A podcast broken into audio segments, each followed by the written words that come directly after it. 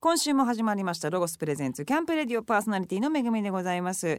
えー、さあもう本当寒いのでもう冬をですねまあ楽しむしかないというようなえーシーズンに突入しておりますがまあこの時期になりますとですねあの温かい食べ物皆さんあの食べていらっしゃると思うんですけどもまあ私はやっぱ金沢にね本当よく行くのでもうカニをひたすらにカニ焼いたりとか、えーカニしゃぶしゃぶしたりとかですねカニの鍋とか香箱ガニとかですねもうとにかくねカニとかあとブリしゃぶねブリも本当に今は美味しいのでそういう金沢での食を今ものすごく楽しんでますでもねお家とかでもブリのあのお刺身の柵で買ってカットしてあのしゃぶしゃぶしてもすごいあのヘルシーでそしてとっても美味しいのでぜひ皆様もやってみてください。さあ早速12月のマンスリーゲストをご紹介いたしましょうホフディランの小宮山さんですよろしくお願いしますどうもよろしくお願いします。さあこ宮山さんといえばまあカレー王子ということでカレー好きでははいい、あのおなじみですけれどもカレー鍋なんていうのはどうなんですか小宮山さんかカらしたレらー鍋もありですよ。あそうですかええカレー鍋も今あのパターンがこういろんなのが出てきていて、はいはいはい昔はまあ割とそのいわゆる鍋にカレールーとか入れて、うんまあそのカレー味にしたっていうだけなんですけうど、ん最近そのもうちょっと本格的なのもはい出てきてへて、ーカレーの僕が好きなのでカレーのまあしゃぶしゃぶなんですけども、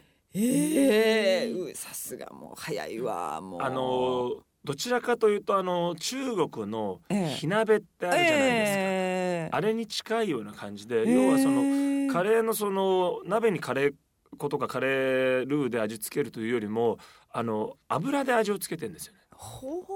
ーあの中国のあの赤い真っ赤な火ええ鍋って上に割と油ラをー浮油いて的るじなあゃあないいうで、すか。ええだからカレーも同じです。香辛料ってね、あの本当は油の方に出るんですよ。香りがう。んだから液体に入れても実はそんなに出なくて。うんだそのまずその油で香辛料でそのカレーのいろんなこうスパイスの匂いを移しといて、はいそれをこうまあその汁の方にも移してうんやるといわゆる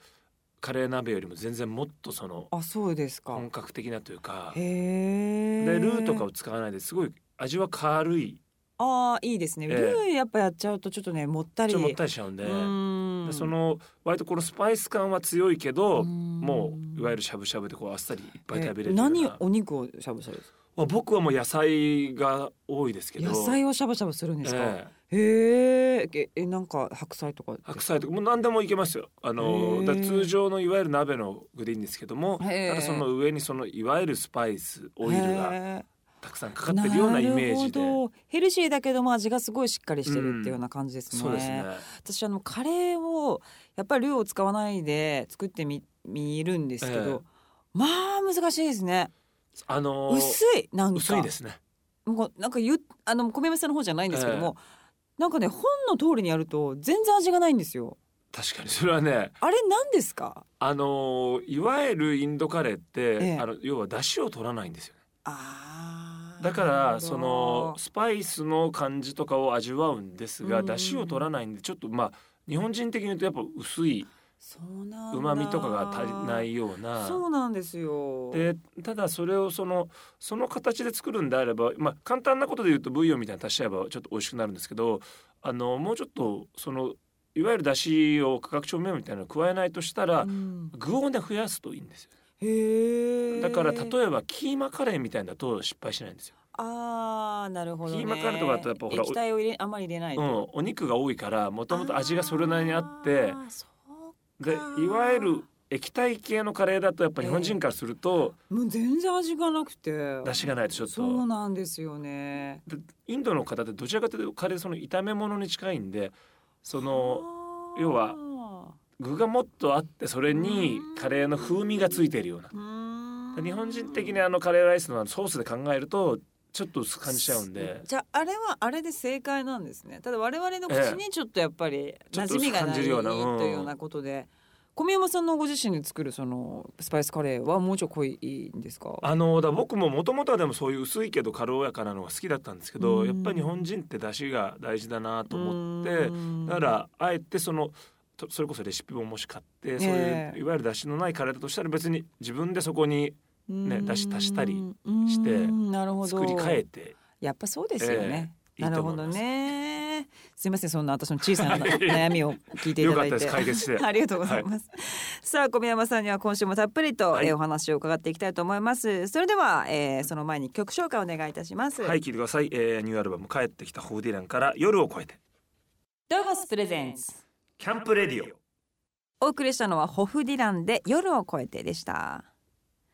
さあ、えー前回ですね10月18日に19年ぶりに一番最初に、えー CD を出されたはいポニー・キャニオンさんから、えー帰ってきたホフディランというアルバムを、えー19年ぶりにリリースされたというお話を伺いました、えー聞き逃した方はぜひ番組ホームページからアーカイブをチェックしてくださいまあそのリリースのきっかけにですね、えーホフディランのお二人での活動がまあねそれはそうですよねそうです増ね。えるとは思うんですが、まあ、こんなに長くしかも56人じゃなくて2人っていうのってうん同性で、どういう今関係でいらっしゃるんですか渡辺あの渡辺ベイビーって僕のね五つ上なんですよ年齢だそんとな。年下勝手に年下のイメージが年下みたいな感じするじゃないですか。うんあれ実は見かけは10個上ぐらいの感じするんですけど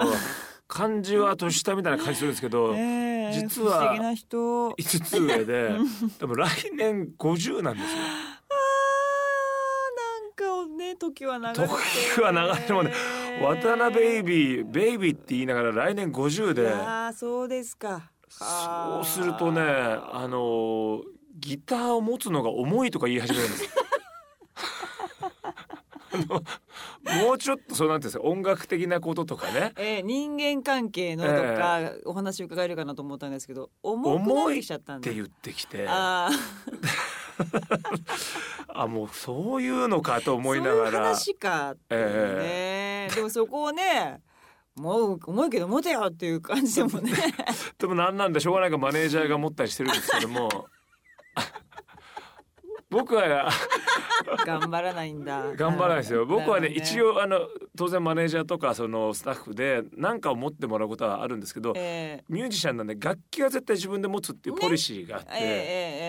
ー、えでそれ以外のねー、うんなかんか持ってもらうことはありいますけどミュージシャンだからどんなの重くても楽器だけは自分で持つのが素晴らしいそれがかっこいいと。うん、うんみんなそう思ってますよねね割と例えばそれこそボブ・ディランが来てやっぱギター片手に来たやつかっこいいじゃないですかかっ。こいい持たせてたらちょっとねね、お付きの人が持ってんじゃなくてやっぱりなってなっちゃうけど、うんだから楽器だけはちゃんと持とうと思ってるんですけど、渡辺ベイビーもう簡単に手放しました あ持ってくれるのありがとうっつって すぐやあっぱりね老いということ言いたくないですにはかなわねえなっていうのあを そうですねちょっと感じ始めてしまってるわけですよ、ね、感じましたねじゃあちょっとじゃあ俺がケアしなきゃなっていう今は関係なんですかね今はねちょっとね、うん感じてますそれはすごく、 うんどうなんですかでもなおしゃべりとかずっと二人でしてたりと かでもまああ楽屋のと割と僕らほらどちらかというとステージでうん MC を結構する方なんで、うん逆に楽屋では話さないですねあーそっか多分意外とミュージシャン見てるとそのどっちかでうんそうですねね、ステージでは、は変な話じゃかっこつけて全然喋んないけど、うんもう裏ではものすごいおしゃべ りな人とかいるでしょお多い多いロック多いうん、全然普通に喋んじゃんみたいあーなてか誰よりも喋ってるね誰も喋ってんじゃんみ たいなすっごい多いです。おしゃおしゃべりの方の方だよねみたいな多いですよね。そうそうそうええええうちらは割と逆でやっぱステージで喋る分、あー結構ね意外と裏ではうん喋らないですね、まあなる二ほど。連人では。絡とかどうしてるんですか。LINE とかは結構頻繁に。あでもね最近渡辺ベイビーがやっぱりあの楽々ファンみたいなの持って あのええやっとその LINE とかメールとか送ってくるようになったんでえ今まではなかったんですか。もうねかたくなに持たなかったですあそういう人だったんだ。ええいますよね。あのカーナビもかたくなにつけなかったですええわからない。いや本当謎のこだわり。それで遅刻してきてあダメでじゃ今ん度カーナビつけたらつつけたでカーナビがうまくできなかったって遅刻してくるんですちょっとメカにね弱いダんでメなんですよもう伊藤聖子フェスのリハでね伊藤聖子さんはじめ大御所全員1時間待たせたんですよずっと僕が謝ってた怖いドキドキする そういうねでも愛されてんですね、まあねそういうことですよね、まあおじいちゃんですから愛もう愛すさぐれキャラですね、でも今後まああのお二人でちょっと挑戦したいなとかってあるんじゃないですか2017年にあのうん本当におかげさまであのアルバムをまはたい久々に出せたんうであんの2018年はやっぱりあのさらにライブツアーとうんあとできるだけやっぱコンスタントにまた今度は開けずにいろいろ出したいなと思ってそるうんでですよねね、ええせっかくこのタイミングで、はい。ねまあそんなギターを置いてしまいましたけどそうですね。だから、とりあえず筋トレですかね。やっぱね、一回渡辺エイビに関走し。ってお散歩からちょっと始めていたこだのいて、間もね、ジョギング始めたら腰を痛め たっつってる、一日で。あちらを立てればこちらが立たない方ですね。まリワイあンドセラピー。リワインドセラピー。そうですよ。そそういうのにまたお金払う、そこもケチる人なんですよ。ああ、かたくなにね、くなにそんなわけないみたいなとか ね。小宮山さんのこの運をじゃあちょっと、ね、そうですね渡辺ベイビーさんに、え僕のちょっと開運ツアーに誘ってえみますねえぜひぜひえお願いいたします。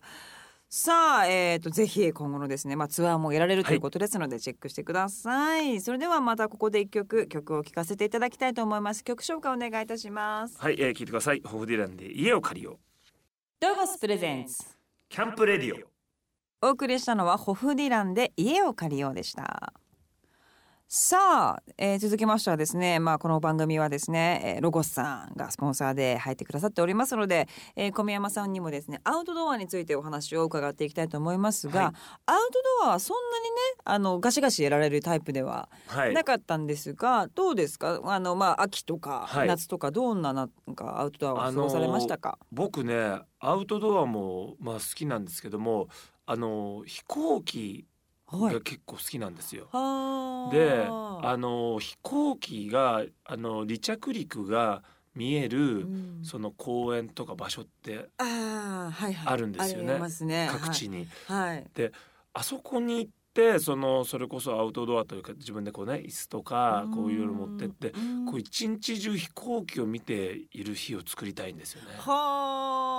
あ何かやっぱ自分が乗るんじゃなくて飛び立つのを見てるのが好きなんですねあのね乗るのも好きは好きなんですけども、ええでもこうぶわーってもあのものすごい近いところたまにえーあありるんまですすよあえー大阪の伊丹空港とかもそうですし、はいはい沖縄とかもある沖縄もありますよね、うんうんでそういうすごい近いところのまあ割と近くその公園とか併設されてるところもあるんで、はいに行ってその飛行機を見ていたいなと。はあでただそれその時にただ見ててもなかなかね結構ね結構辛いじゃないですか、えーだからやっぱりそのアウトドアのなんか夜持ってってあーバーベキューとかえいーろいろしながらしながら見てるっていうのを一回やりたくて、はあなるほどねそれ絶対面白いと思うんですよ。確かにね、ええななん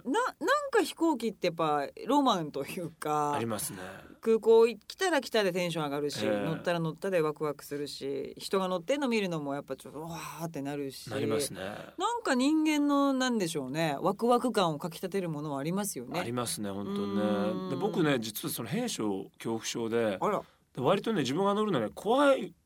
くもあるんですけどでも乗りたいんですよ。あじゃあ長期間のフライトとかも平気です海外とか行でく海外とかも乗る時ちょっと怖いんですけどでも好きでもう気が付くとこう予約をしていって 自分で。で乗る直前にあれ怖いななんで俺予約しちゃったんだろうと思ってあ嫌だなと思いながら乗って30分くらいしてたらやっぱりあ乗ってよかったよかっわたなーってでで着く瞬間またちょっと怖くなってそうでままた怖くなたっ大て丈夫みたいな。ええはだあから結構そのいつもその、まあ、乗る方は最近もやってますけどその見るのもまたなんかうんやいいりたでくすて、ねそういうなんか海外ビーチでありなまんすかね。ね写真でしか見たことないですけどものすご近いい近いところメキシコなんかああいうのもええなんかいいですよねうんうんそれをちょっと僕やってみたいなと思って、へえ今年海外行きましたどっか今年は上海に行きましたね。そうですかえなんかまたブラブラしたりしたんですかえ、いやあのね一人で上海ディズニーランドに行きたくてええで行ってきました。私でもこの間私も友達がいてて、ええ、写真見すごそうですね上海ディズニー面白いですよ。すっごすな何これっていううんアトラクションもそうですけど飾ってあるオブジェとかそうパレードとかめちゃめちゃ違う別物じゃんと思って興味持ってたんですよ。あのね上海はあの中国の方って要はその新しいものとか、まあ、上海の街自体がそうですけどああいうはいはいどでかいとか最新とか好きなんですよ。はあだから上海ディズニーはディズニーランドなんですけどちょっと万博に近いような、へえものすごい速い乗り物があったり、えーまあ、こうあー広さもすごい広いですしへえだそういうなんかある種最先端の楽しさが集まってる最ような近できたんでしたっけえーっと2016年最近だは15か16ですね確か。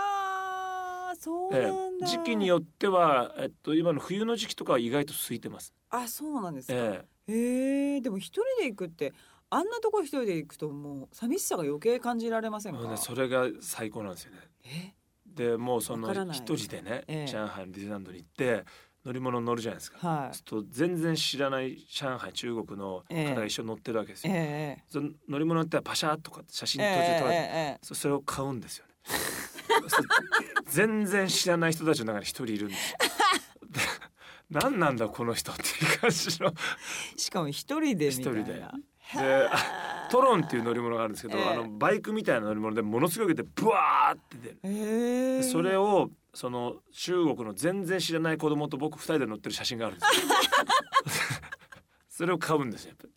この子供でも親戚でもない中国の子供と一緒に二人で乗る二って人乗っていう。ものすごい笑顔で乗ってる写真を買ってきて何をしてるんですか。本当今に飾っておくっていう今に飾っえてえ思い出してたまに笑うみたいなね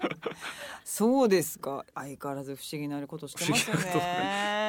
やっぱ一人がお好きなんです一ね人が好きですね基本的に。あー誰かと何かご飯食べたり共有したり旅旅行もう行ったりっていうの好きですけど、ええやっぱりどっか一人で、うんなんでここに俺がいるんだろうみたいなね、あ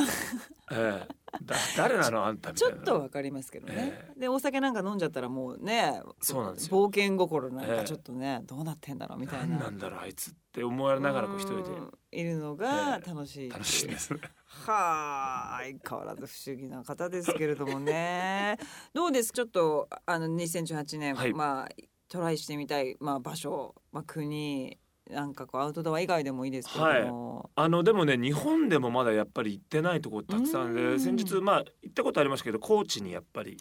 行ってきはあて。いいですよね、ええやっぱ気候一つとっても違うしやっぱ人それこそやっぱり一人で飲み屋さんとかまた一人で一人 でやっぱりねちょっと違うんですよねはい私たちの思ってる思ってるやっぱ大阪も違えば福岡も違えうばんまだまだまだ違うなと思ってうんだかそうですよね、ら今年はなんかそういうのを日本日本いろいろ行くのも面白いかなと、ぜひちょっとまたあの行かれたとこ教えて、え準レギュラーですからね準レギュラーですよちょっと報告していただかないはといちょっと私たちもね、はい、気になりますからぜひお願いいたしますお願いしますさあそれではここでまた一曲曲を聴かせていただきたいと思います曲紹介お願いします、はい聞いてくださいホフディランで「あの風船追っかけてドゴスプレゼンス」キャンプレディオお送りしたのはホフディランであの風船をかけてでした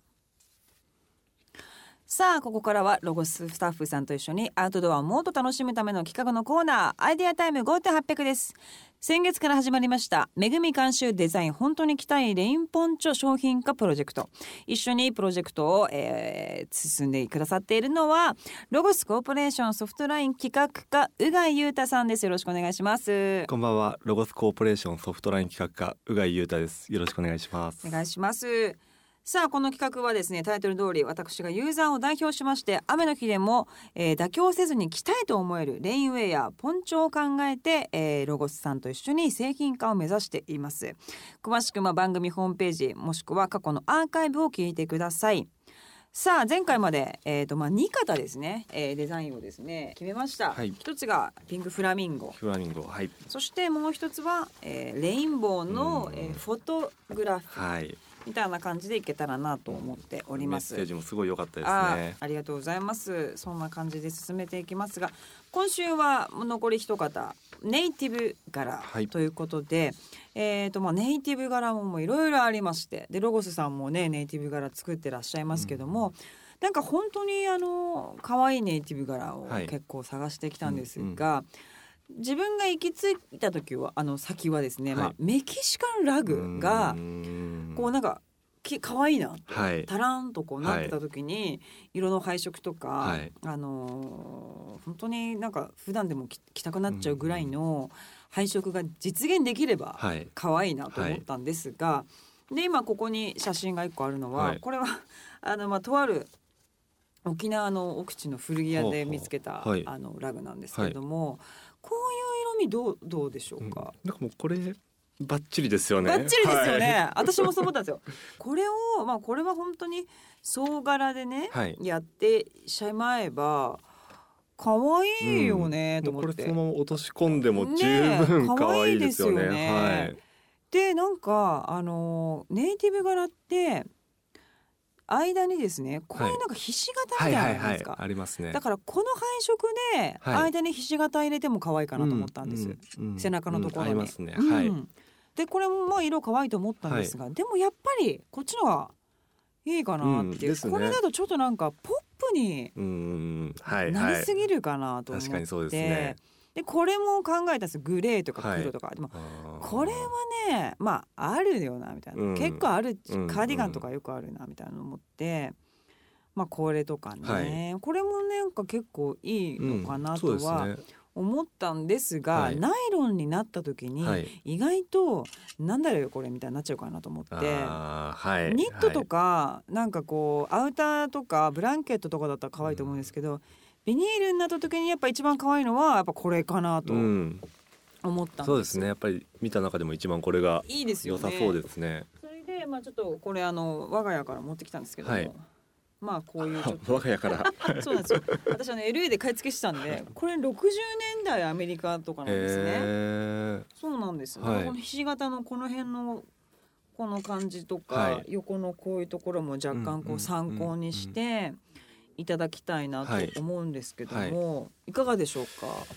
いやすごくいいですねこれでひし形を入れてあげてっていうところなんですけれども、うんうんうんはいただちょっと一点だけ懸念と言いますか、はい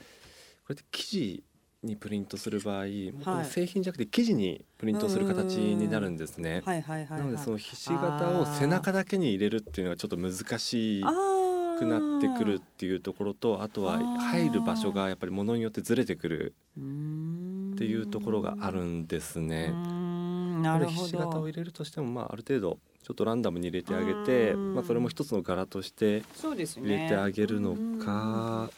うんなるほどねまあ今家から持ってきたやつは結構ね、はいあの間にだからこれは間がブルーですけどもありがとうございますこの間の中にこうこの配色といいますか、うんこういうのがわーって入って、ひし形のコーナーがあって、はいはいはいはいわーってあってひし形のコーナーがあって、でも可愛いのかなでとすね思うんですけども、でもこのストライプだけパターンとこのひし形入り乱れパターンと、はいちょっと見てみたいなとあー気もわかすりるんましたですけれども、いかがでしょうかいこやれ。 わかりましたじゃあちょっとこの いいでひすしか形そうですねあった方が可愛いなっていうのそうとですよねる。のでじゃあ両方作っすいてませんみてはい次決めていただくっていう形にしましょうか。でこれもあの銅柄のえっ、とまあ巾着みたいなのをつけはいはていとかも可愛いと思いますし、なんかこれだったら他にもちょっと広がっていきそうなそ感うじでもすすね。るなんのかいろかいろなコと。ーディネートしても可ね愛いです椅子ね。とこかれは。ねうーうんん。椅子も可愛いし、はいはい。まあゆくゆくはテントもあってもか あタープとかね、はなんか私これをいろいろ欲しいかもとか思って、ですよね。うんであとこれに合わせてあげるとしたら例えばレインハットだったりとか、帽子ね、はい、結構そのフェスなんで音楽聴きたいじゃないですかそうかでフードはあるんですけどフードかぶっちゃうとその耳がはい来ないかなんでレインハットをかぶってもらったりとか、帽子いいですね、確かにねそっかそっか、はいそういうのもいいかもしれないですあねとは今アウトドアでいうとサコッシュってあの小さいポーチみたいなあーあれねやつはいいいですよねこの柄いでりま作っすてあよげて、ねあなるほどでも普ね通に使っていただいてその中にこのポンチョと例えばハットと財布とか入れてて全部入れてもらっても大丈夫だはいよで雨が降みったたいな、ら出して出着るみたいなしてはいああなるほどねえ可愛いと思います、うんすごくあともうなんか濡れても大丈夫なウォレットみたいなやつとかもね、うんあとこれぐらいのはいちはいっちゃいなんか小銭,、いいですね小銭入れとかねそういうなるほちょどっと小物とかもすごい可愛いのかなという気はしますけども、でこれあの全部キッズも展開するにしたいキもんねッズも展開する予定ですはい可愛いだから例えば、うんフラミンゴをまあキッズ大人はまあ渋い色にして、はいカーキとかにしてうん子供はもっとポップにするとか、なんかちょっととそういうことが起きてもこそうのですね、レインボーのやつも子供は赤とうかん、にでもいいいのかな確かとにいう確かに気もしますけどはでいもまあ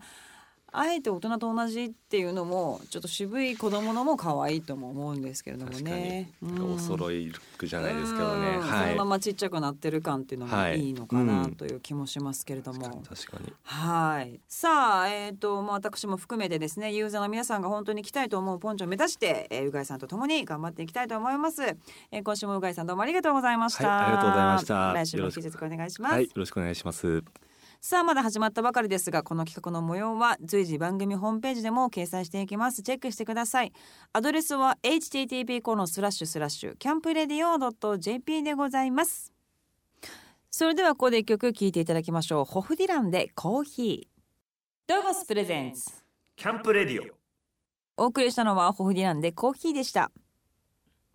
今月のゲストホフディランの小宮山雄貴さんをゲストにお迎えしております、えー、2017年もどんなまあ開運に尽きるとは思うんですけれ開ども運ですねねえまあでも本当にあのうんもともとそのアルバム帰ってきたホフディランっていうのは、うん実は2年ぐらいずっとつくちょっとずつ作ってたんですようーんで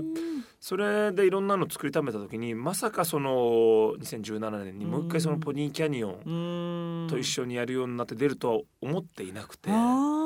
でそのキャニオンと決まってから作り始めたものじゃないんでそうかドラマティックなというか特別な一年年でしたはいですよね。まあその中でまたねツアーもやってはい行かれるとなると、またちょっとまた今までとは違う原点に帰るような。実はメンバーもあのですねバックメンバーもデビュー当時その玉狩りを作った時から変わってないんですよ。うんすごい。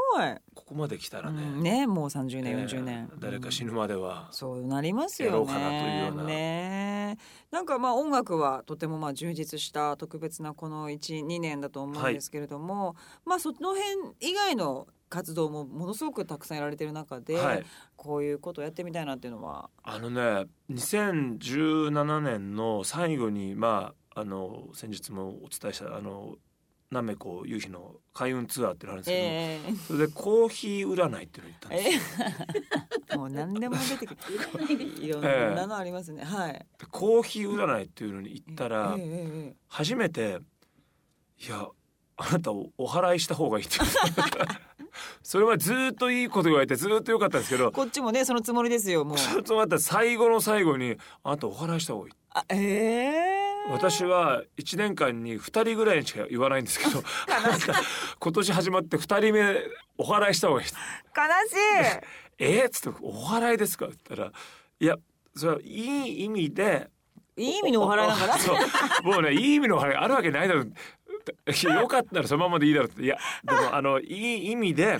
お祓いをしたらああ変わるよって。 2018年はうん本業の音楽で